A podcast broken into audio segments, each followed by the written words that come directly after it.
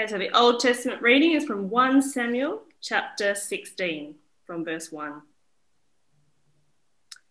The Lord said to Samuel, How long will you mourn for Saul since I have rejected him as king over Israel?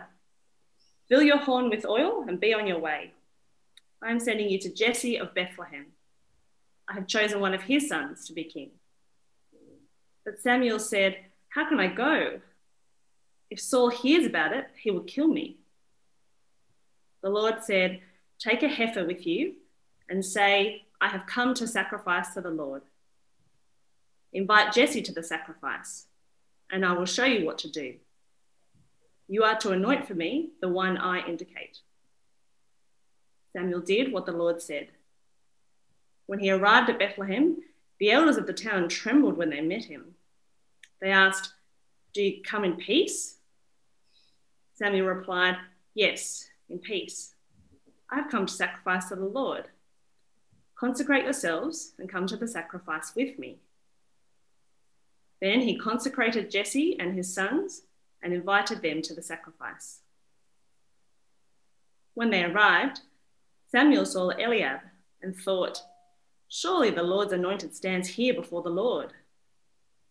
But the Lord said to Samuel, Do not consider his appearance or his height, for I have rejected him. The Lord does not look at things people look at. People look at the outward appearance, but the Lord looks at the heart.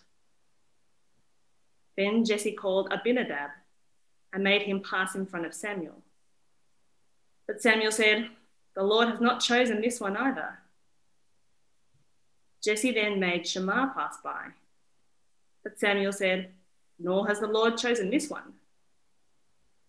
Jesse made seven of his sons pass before Samuel, but Samuel said to him, The Lord has not chosen these. So he asked Jesse, Are these all the sons you have? There is still the youngest, Jesse answered. He is tending the sheep.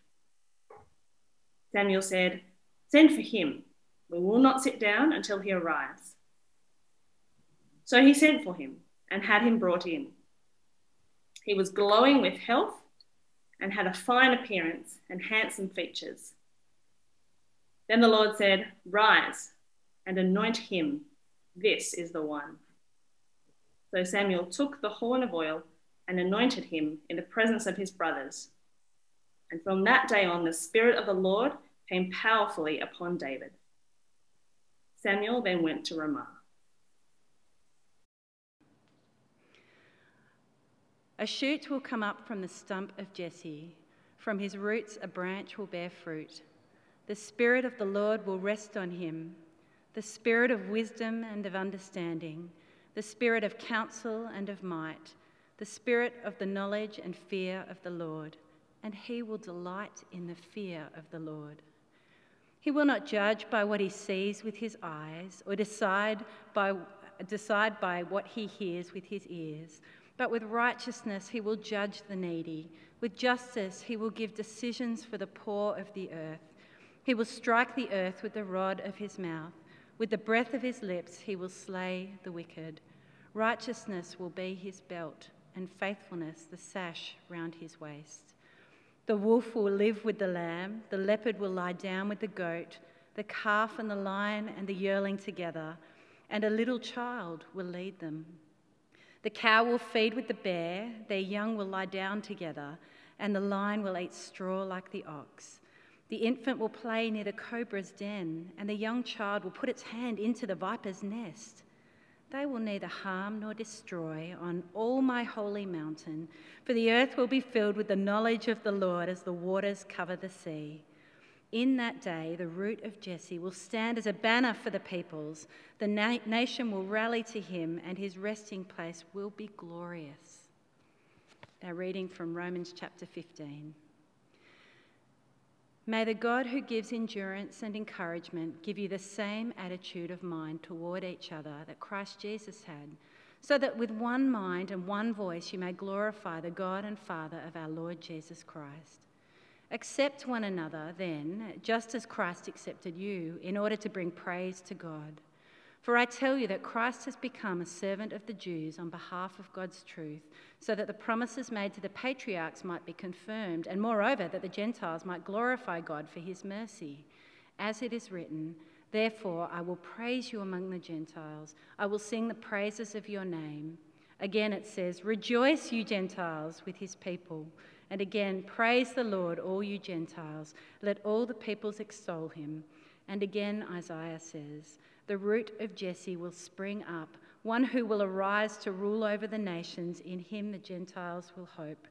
May the God of hope fill you with all joy and peace as you trust in him, so that you may overflow with hope by the power of the Holy Spirit. This is the word of the Lord. Thanks be to God. The Prime Minister talked this week about creating a roadmap out of this pandemic.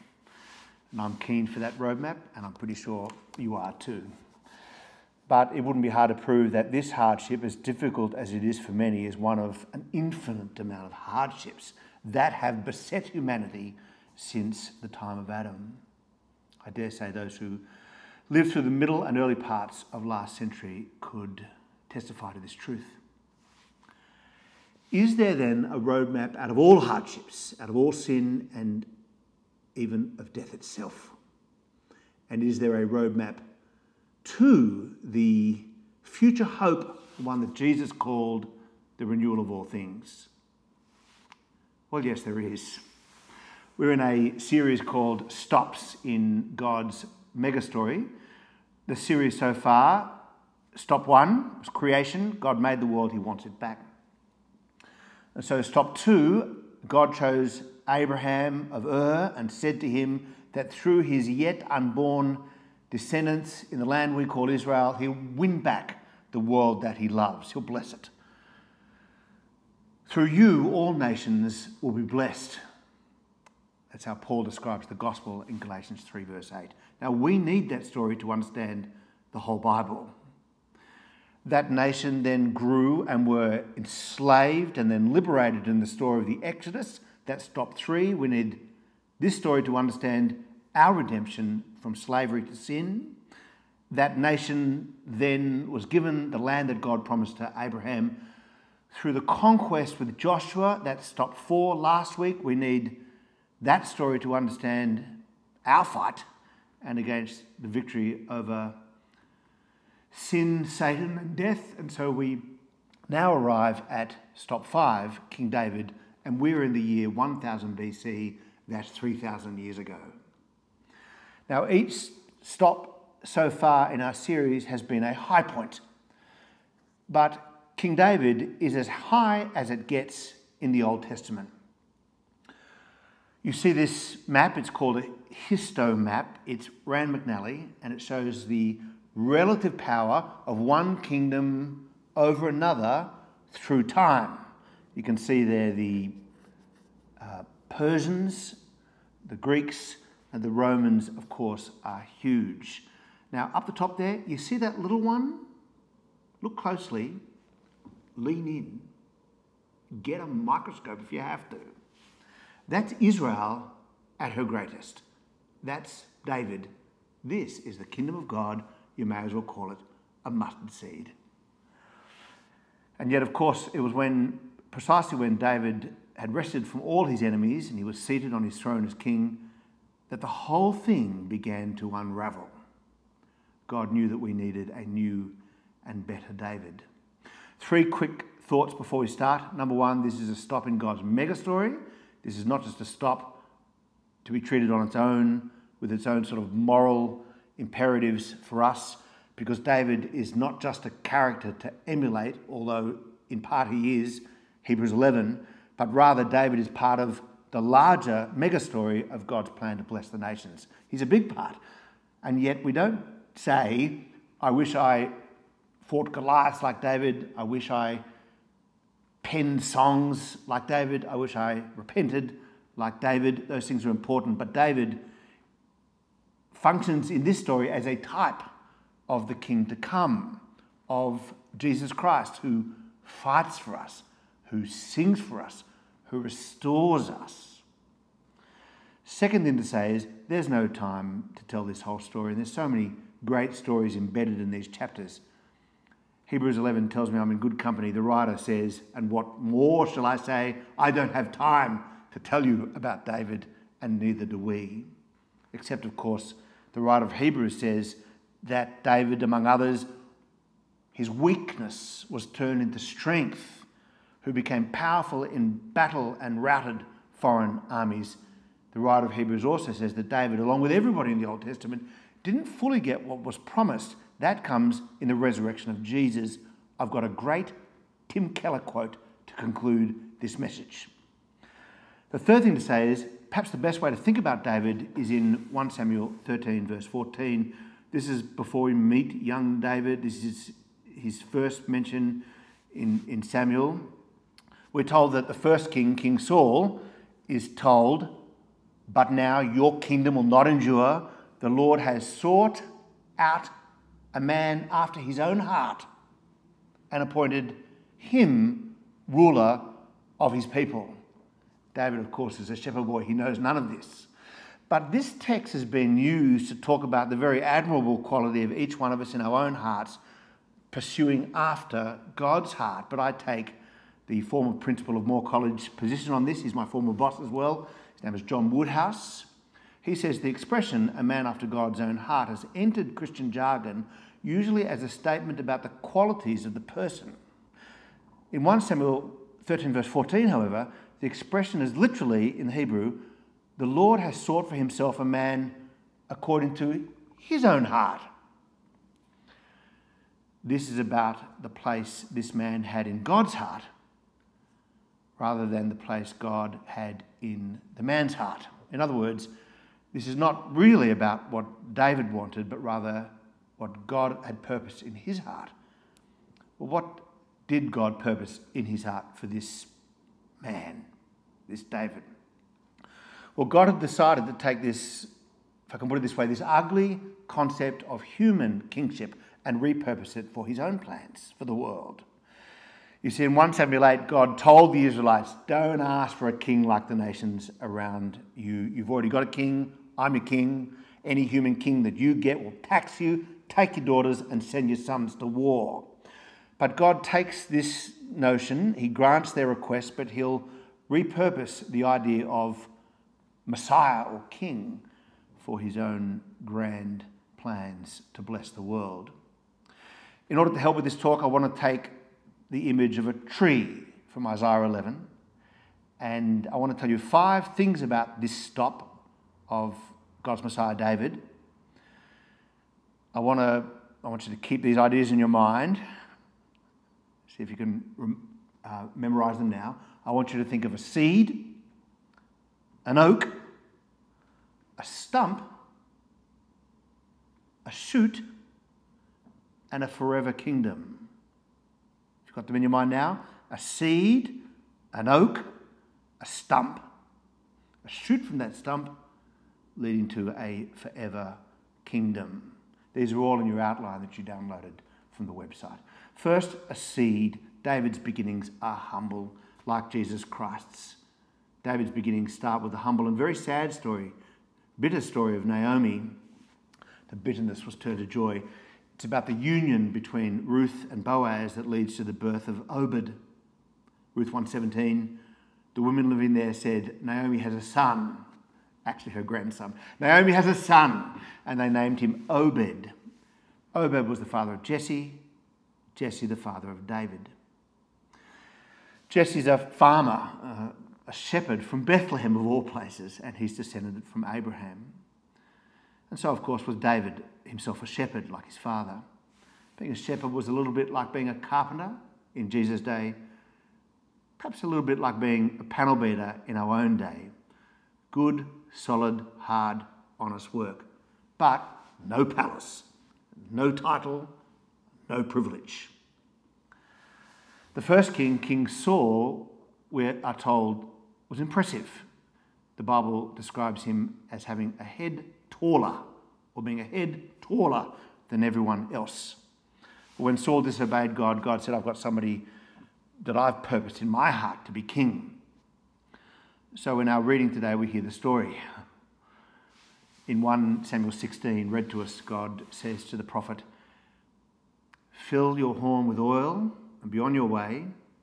I'm sending you to Jesse of Bethlehem. I've chosen one of his sons to be king. God doesn't tell Samuel who the boy will be. Samuel, I think, thinks like we all do in outward appearances. And so he meets Eliab, who's impressive. And so Samuel thought, surely the Lord's anointed, the king, stands here before the Lord. The word anointed, of course, means to put oil on the head, but it means the one that God has chosen to be king. The word anointed in the Hebrew is Messiah, in the Greek is Christ, in English it's the word king. And then you get this stunning life lesson. The Lord said to Samuel of Eliab, Don't consider his appearance or his height, for I've rejected him. Eliab is not the one. The Lord does not look at the things that people look at. What do people look at? People look at outward appearances, but the Lord looks at the heart. People look at outward appearance, but the Lord looks at the heart. All seven sons are impressive, but they're not the one. So in verse 11, Samuel asked Jesse, Are these all the sons you have? They're still the youngest, Jesse answered. He's tending the sheep. David's dad didn't think David was worth considering. When David turns up, we're told the Lord said to Samuel, Rise and anoint him. This is the one. So Samuel took the horn of oil and anointed him in the presence of his brothers, and from that day on, the Spirit of the Lord came powerfully upon David. So David is young, he's born in Bethlehem, he's not particularly that impressive. He ain't a warrior, he's a musician, unnoticed by the leaders at that point. And then you get this turning point. The story of Goliath is a um, gripping one. Goliath is a giant, he's the Philistine warrior. The Israelites, who can't stop thinking about outward appearances, they hide from their great foe. And David has, of course, a great victory. But David, David's victory, little David's victory, with a single smooth stone to the head of Goliath. It's not a classic hero story of strong beating strong. It's not a story to emulate. Rather, it is the story of, it's the beginnings of the story of this future king. It's the story of a weaker person, that's what David is, meeting a stronger person, that's who Goliath is, but winning because they trust the strongest one, God Himself. David is acting as future king in the power of the Spirit of God. He's like Jesus. In the story, we're like the Israelites, hiding and needing a victor. But he's a seed, humble beginnings, that he grows to be this extraordinary tree. Let's say an oak, secondly. Of course, I do not have time to tell you about how David entered Saul's service and ended up being abused by his employer.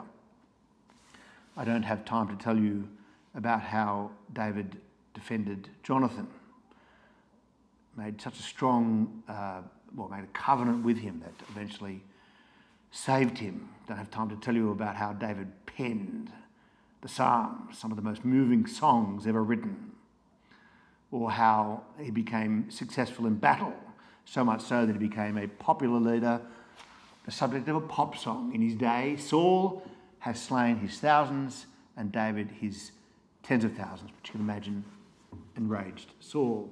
But after Saul's death, David takes his place as the anointed one, as king at the age of 30. Would you believe it?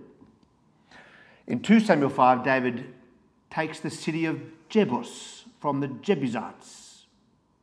He renames it Jerusalem, Jerusalem, city of peace, and it's called that today. But when David enters the city in 2 Samuel 5, we're told the blind and the lame are cast aside. But the ark of God is brought in, a palace built for David, while the ark of God remains in a tent. This bothers David, and I need the time. I don't have the time. I hope you'll make the time to read 2 Samuel chapter 7, which, quite frankly, is in the top 10 most important passages, maybe top 5 in the Old Testament. For God makes a covenant with David. He says, Don't build me a, a temple. I'll stay in the tent, but one will come after you, a son, and he will build my temple, and your son will remain on your throne forever. There's a forever kingdom being promised here. Now, David had a son, Solomon, who built the temple. David didn't. Solomon built the temple, uh, a meeting place between God and man, the symbol of God's presence. But Solomon himself died, and so did the other kings to follow him. A forever king was yet to come. I do have time to tell you about Jesus, who said to the leaders of Israel, You tear down this temple, you tear it down, and I'll rebuild it in three days. He was talking about his resurrection, of course. Jesus is great, David's greater son. He's an oak, he's a, like he's huge, but it's when David is victorious, when, when he's given rest from all his enemies, when, when you think we've arrived. Right, remember Rob's sermon last week? Go and download it. In 1 Kings 8, verse 56, Solomon says at the dedication of the temple, Not one word has failed of all the good promises he gave to his servant Moses, but you find out that the great tree of David eventually is cut down and turned into a stump. It's a tragic story. It's a story we'll tell next week. Because the whole king thing goes pear shaped, leading to the disobedience of God's people, an unwillingness to take the Bible seriously or to even read it in the first place, a hard headedness, a hard heartedness to God, and God sends them into exile. In at least two stages in the 8th century to the Assyrians, and in the 6th century to the Babylonians. It turns out that David is not the Messiah. In fact, he's not the Messiah. He's a very naughty boy. And in um, 2 Samuel 11 and 12, we find out that when David has rest from all his enemies, when his when other men are going to war uh, to keep the kingdom at peace, we find out that David is on the roof of his palace, idle, entitled, arrogant. He sees a woman, her name is Bathsheba, let's name her. She's bathing, he uh, does the right religious ritual, he has her brought into the palace. He sleeps with her. She falls pregnant. I grew up calling it David's adultery, but let's call it what it is. The power imbalance, uh, no sense of consent from Bathsheba. I see no reason to believe that Bathsheba is willing. It's not just adultery, it is rape, and it's wrong. And more, he compounds all this by lying to himself she's pregnant, so he devises a plan to bring her husband back from war, hoping that he'll go and be with her and then he can um, hide who the true father is. But Uriah wants to be with his men, so he will not go in uh, to his home to be with his wife. So David then plies Uriah with alcohol.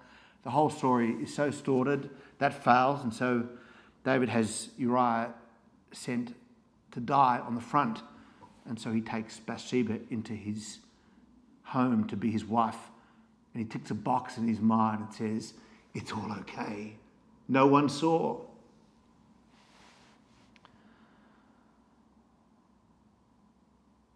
The heart justifies um, the mind. What is it? The mind justifies what the heart wants. But God does see.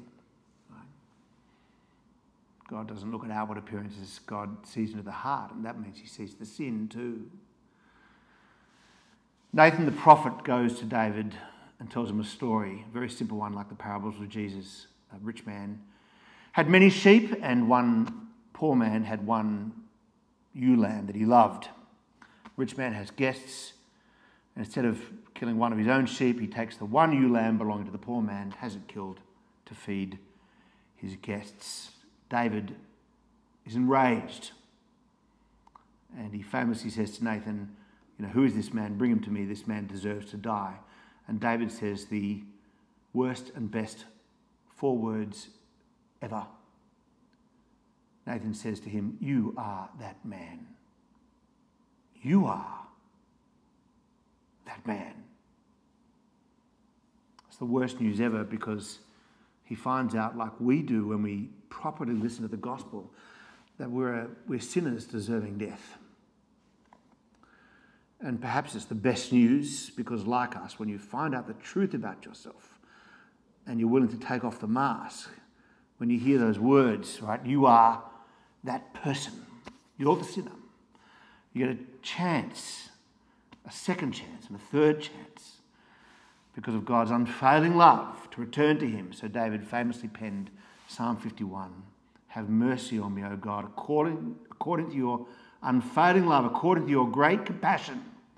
Blot out my transgressions, wipe them out, and restore to me the joy of your salvation, and grant me a willing spirit to sustain me. Who of us has not prayed that prayer from the heart? And if you haven't, it's time to do so. David's sin then unravels the house of David, and within a couple of hundred years, the people of Israel are in a new slavery called into exile. The tree is cut off, it's a stump. But all is not lost because in exile comes promises. This is all next week as well. There's a shoot. In the middle of the exile comes a word that we read each Christmas. A shoot will come from the stump of Jesse, Isaiah 11.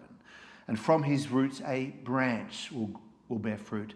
Like the seed of David, it won't be impressive, but the Spirit of the Lord will rest on him. This is written hundreds of years before Jesus. This one will not judge by what he sees with his eyes or decide with what he, what he hears with his ears, which every judge has to do. It's the only way judges in our world can do it, but this judge can see the heart. With righteousness, he will judge the needy. With justice, he will give decisions for the poor of the earth. And he'll judge the arrogant with a rod. And then you get this picture of blessing the wolf will lie with the lamb. The infant will play near the cobra's den. The young child will put his hand in the viper's nest. He won't get hurt because they will neither harm nor destroy on all my holy mountain, for the earth will be filled with the knowledge of the Lord in the same way that the waters cover the sea. That's God's vision for this planet, and it's our vision here at Churchill. And then look at this the promise written hundreds of years after David, hundreds of years before Jesus in that day, the root of Jesse, that, that, uh, that uh, shoot from the stump, in that day, the root of Jesse will stand as a banner for the peoples. The nations will rally to him, and his resting place will be glorious. Can you see the promise to Abraham of blessing to the nations? This shoot has a name. His name is Jesus. Three weeks ago, I said Jesus was the terminus. I was wrong. I repent. I also said that Jesus is central station because the train arrives eventually at Jesus, but it keeps going on in mission. Because secondly, we get, or last, lastly, fifthly, we get this promise of a forever kingdom. Jesus said, Matthew 13, What is the kingdom of God like? What shall I compare it to? It is like a mustard seed, smallest of all seeds, which a man took and planted in his garden. It grew and became a tree, and the birds perched in its branches. Consider Jesus. Don't look at outward appearances. Consider Jesus and see God's heart. Jesus was born in the line of King David, born in Bethlehem. He was pitted against a king not after God's heart uh, Herod. Jesus truly shepherded his people of Israel. Jesus, of course, triumphantly entered Jerusalem. And when he entered Jerusalem in the name of David, in the name of the Lord, when he entered Jerusalem, Mark chapter 10, he healed a blind man on his way in. This is a new and better David.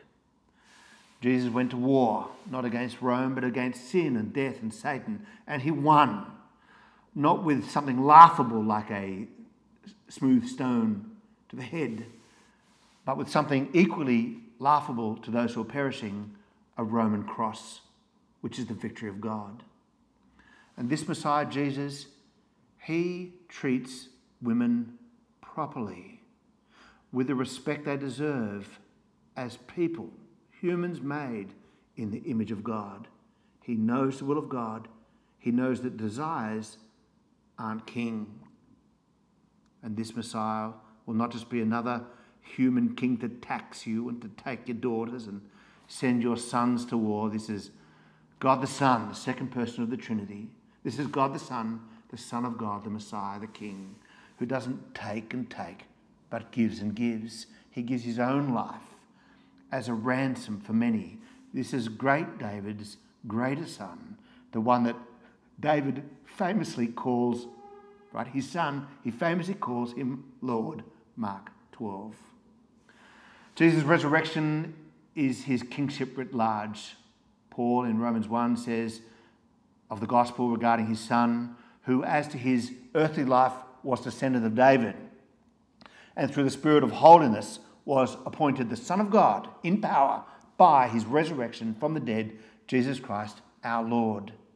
And since he's our Lord, we follow him. That's what we do. Saul has slain his thousands, David his tens of thousands, but Jesus rules over all. And then we start on mission to bring blessing to the nations. Romans 15, so important, quotes the root of Jesse. In it, the argument is made Praise the Lord, all you Gentiles, people like me. Let all the peoples extol him. And again, Isaiah says, The root of Jesse will spring up, one who will arise to rule over the nations. In him, the Gentiles will put their hope. And if you've seen that stunning video of the Samoans singing in Hobart, uh, a hymn, you'll see what it looks like for blessing to come to the nations.